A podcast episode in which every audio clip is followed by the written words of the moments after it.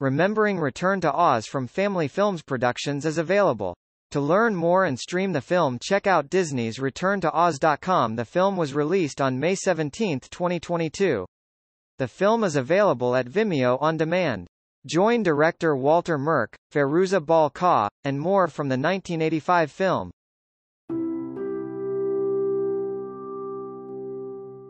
Hi, and welcome to the Family Films podcast. It's been a while since we have been with you, but we have some great shows for you, from the past and present. Are you ready? A number of years ago, Aaron Pacentine, Aaron Schultz, and Celia Foster conducted an interview with David Shire.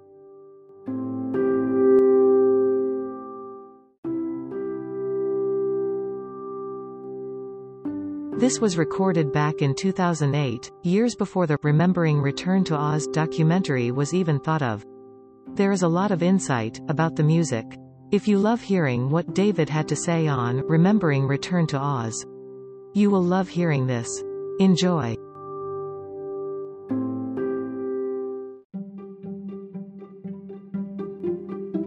Come, Aaron. Um, because I did read an article which I thought was kind of really where you said it follows, uh, kind of tells a story all on its own, like Peter and the Wolf. And I think that's a perfect way to say it because it does kind of, if I listen to the score, I can tell kind of what's happening in the movie in my mind. And I was wondering how the writing process of that would go. It just seems like it would take a of Walter Murch, the director, and I decided that we wanted a multi-themed score that had many themes, each related to individual characters. And of course, one of the supermodels for that is, is uh, Peter and the Wolf. Was a deal that when we got all done, we could play a suite from it, and you'd be reminded of all the characters individually. So I worked on the themes for many weeks, and we would meet once a week or so, and I'd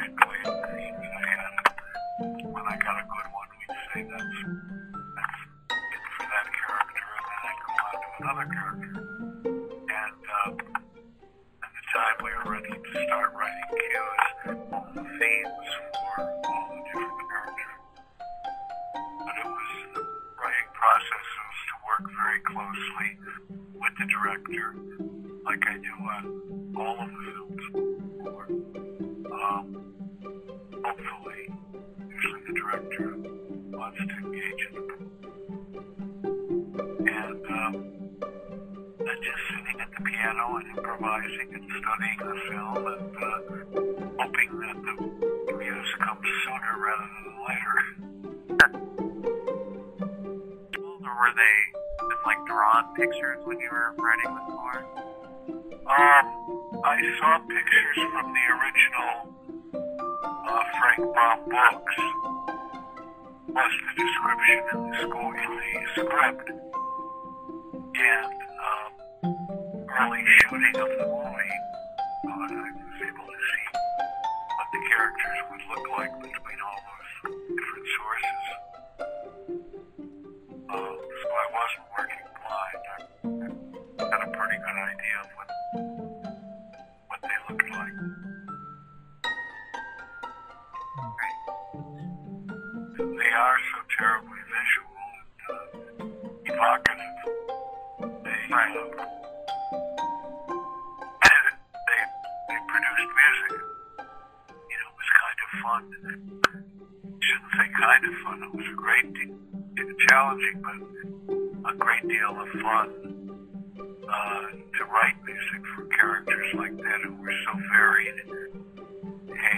And so unusual.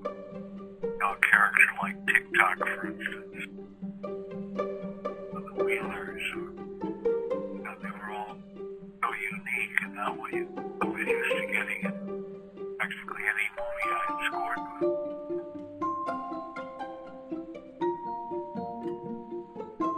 Celia, did you have something to ask? I know you had some questions for him. Um, I have a question about, um,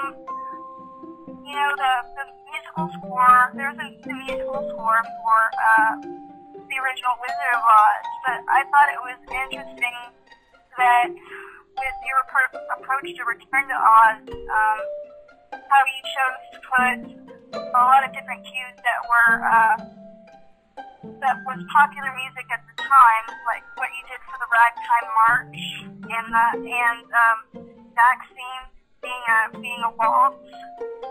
Um, was that your idea to do that, or was that Walter's? For um for different the different music cues, like with the Ragtime March, where you um another of the ground rules we came up with when we started um, was that we would make it each piece of music try to reflect her environment, the world she lived in.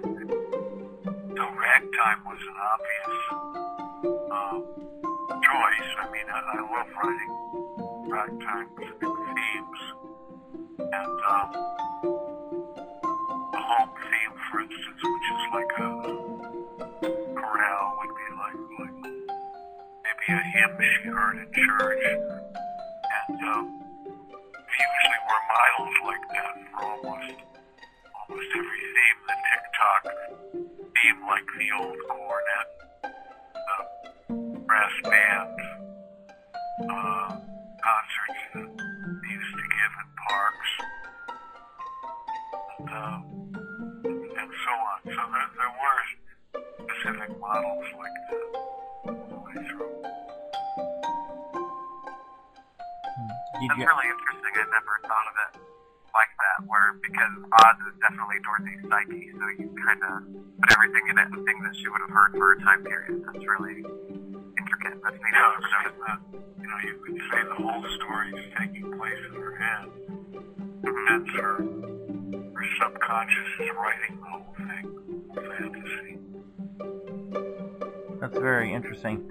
Um, something I actually had been wondering about, Mr. Shire, when you were writing um, the music to Return to Oz, uh, in particular, like the ending score, for example, was there um, at one point maybe something at maybe perhaps maybe in the evening, late at night, you were were working on it, or did you kind of have a set time, you know, when you were working on these different pieces in the score? No, generally, uh, the same process I use all the time. I be an early morning composer rather than a late at night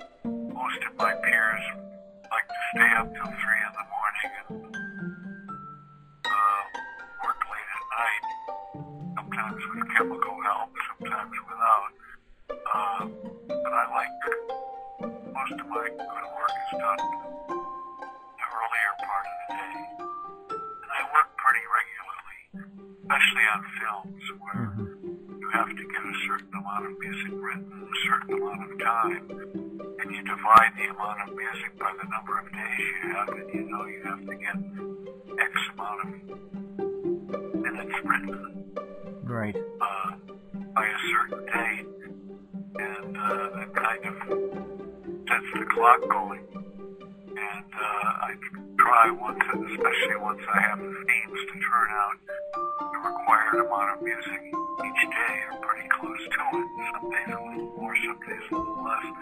But to average the two or three minutes a day that I need to do, get the score finished on time, because I hate the thought of getting trapped with 20 minutes to go and three days to write it. Right.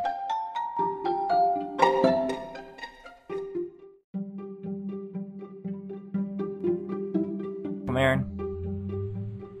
Um, because I did read an article which I thought was kind of really where you said it follows, uh, kind of tells a story all on its own, like Peter and the Wolf. And I think that's a perfect way to say it because it does kind of, if I listen to the score, I can tell kind of what's happening in the movie in my mind. And I was wondering how the writing process of that would go. It just seems like it would take very, Uh, Walter Murch, the director, and I decided that we wanted a multi-themed score that had many themes, each related to individual characters. And of course, one of the supermodels for that is, is uh, Peter and the Wolf.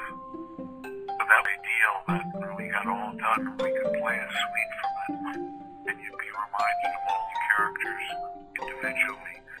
So I worked on the themes for many weeks, and we would meet once a week or so, and I'd play the themes I had. When I got a good one, we'd say that's that's it for that character, and then I'd go on to another character. And uh, at the time we were ready to start writing cues, all the themes for all the different writing process was to work very closely with the director, like I do on all of the films. Or, um, hopefully, usually the director wants to engage in the and um, just sitting at the piano and improvising and studying the film and uh,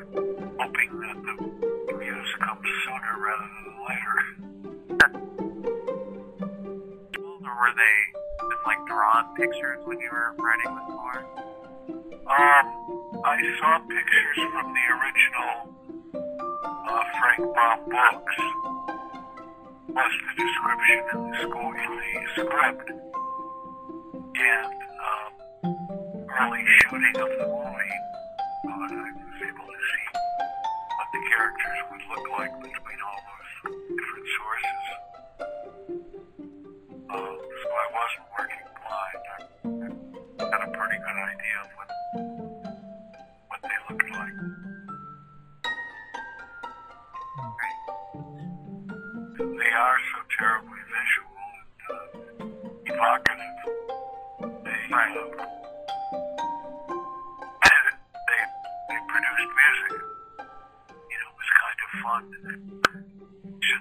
kind of fun. It was a great, de- challenging, but a great deal of fun uh, to write music for characters like that who were so varied, A, and B, so unusual. You know, a character like Tik-Tok, for instance, or the Wheelers, or, you know, they were all so unique and not what you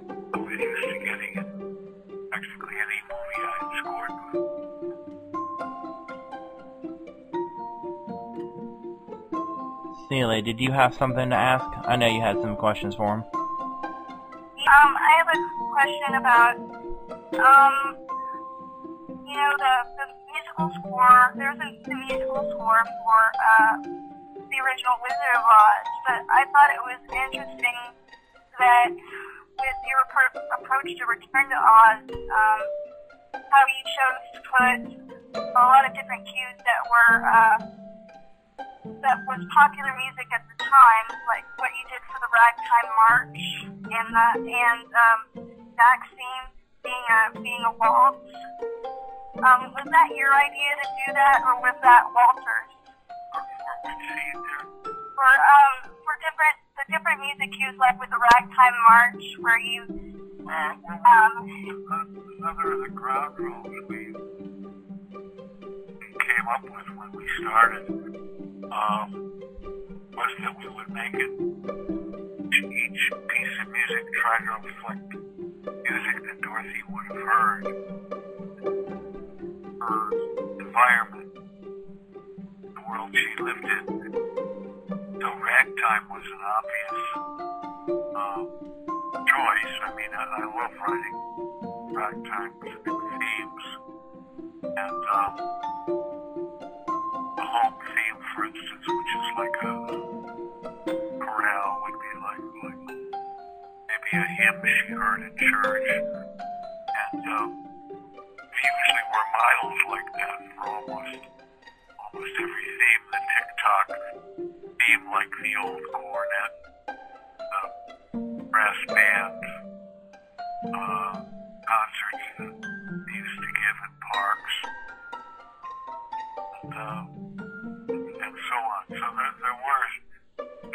models like that all the way through.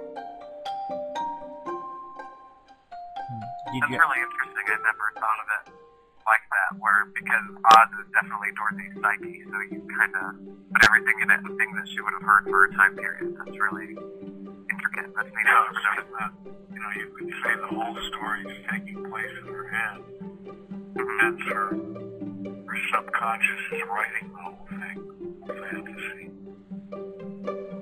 That's very interesting.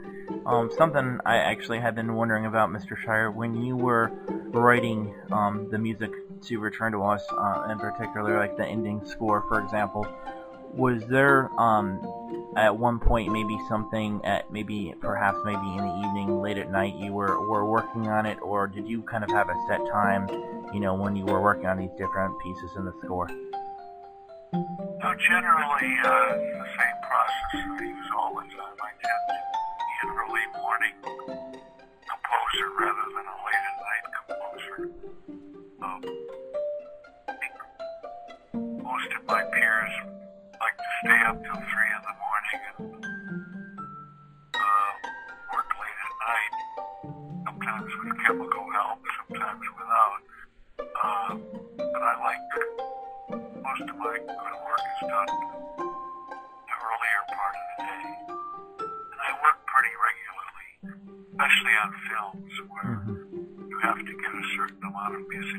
a certain amount of time. And you divide the amount of music by the number of days you have, and you know you have to get X amount of minutes written Right. uh, by a certain date, and uh, that kind of sets the clock going. And uh, I try once, especially once I have the themes to turn out the required amount of music each day, or pretty close to it. Some days average the two or three minutes a day that I need to do, get the score finished on time, because I hate the thought of getting trapped with 20 minutes to go and three days to write it. Right. Right.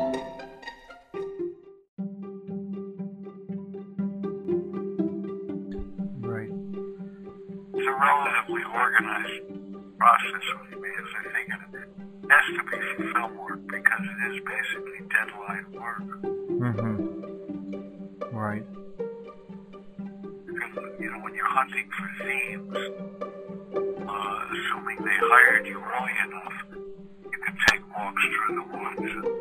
And kind of work a little at night, work a little in the morning, but once you have those themes that have to start turning out the actual cues, fairly regular, fairly regular by the clock job. Hmm, that's that's interesting.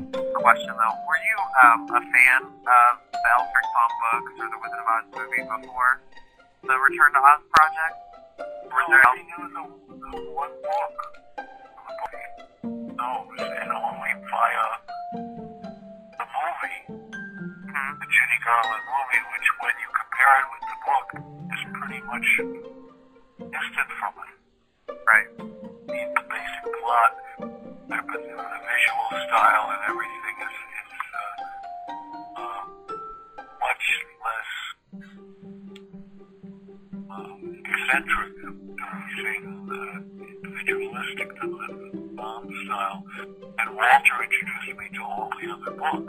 that's what his inspiration was, the, the basic um, style and all the other uh, adventures that there were in those books. That, that was new, that was new news to me. Hmm. Celia, did you have something else to ask him?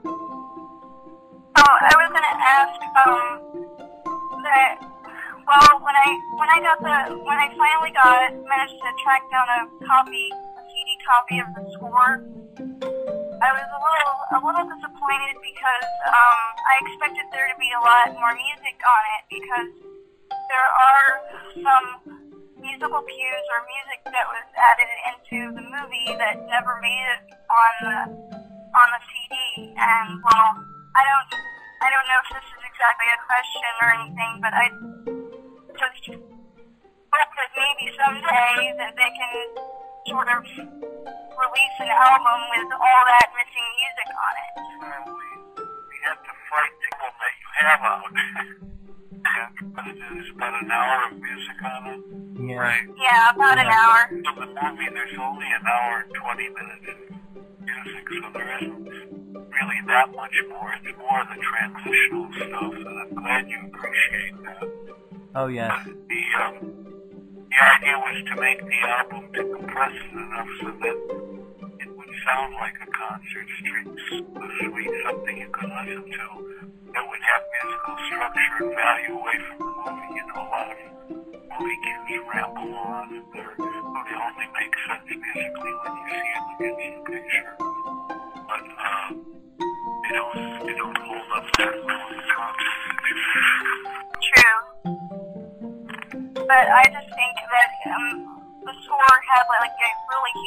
impression on me, especially as a young child. Um, so I was just saying that um, I was a little disappointed because I wanted all of that music on there. Are you a composer? Poser, I just, I just love movie scores. listen very carefully. Now, I think in all the interviews I've ever had, nobody has ever said that to me. That they wish there Really? Wow. Wish there more music when actually I feel that of all the albums I've had, there's so much more music on that one than on your your biggest album where you were had the luxury of writing this complete score. know, I don't think we could have fit any more on that. They weren't certainly. I mean, we had to fight to get a one CD album on. We weren't allowed to put a two CD album on. But I, at the time, the most music you could get on a CD was 70 minutes or 60 minutes, and I think there's, a, there's almost an hour's worth on there. We were just thinking it would be very neat to be able to watch the film without any dialogue and just listen to the score. Well, you know, your your composer's dream. I mean, some composers wish there were more people who just wanted to hear the music without the. of course, the name of the game is that you're helping the movie to work, and uh, whatever value the music may have or it not have in itself, it's there basically to serve the movie and to make the movie work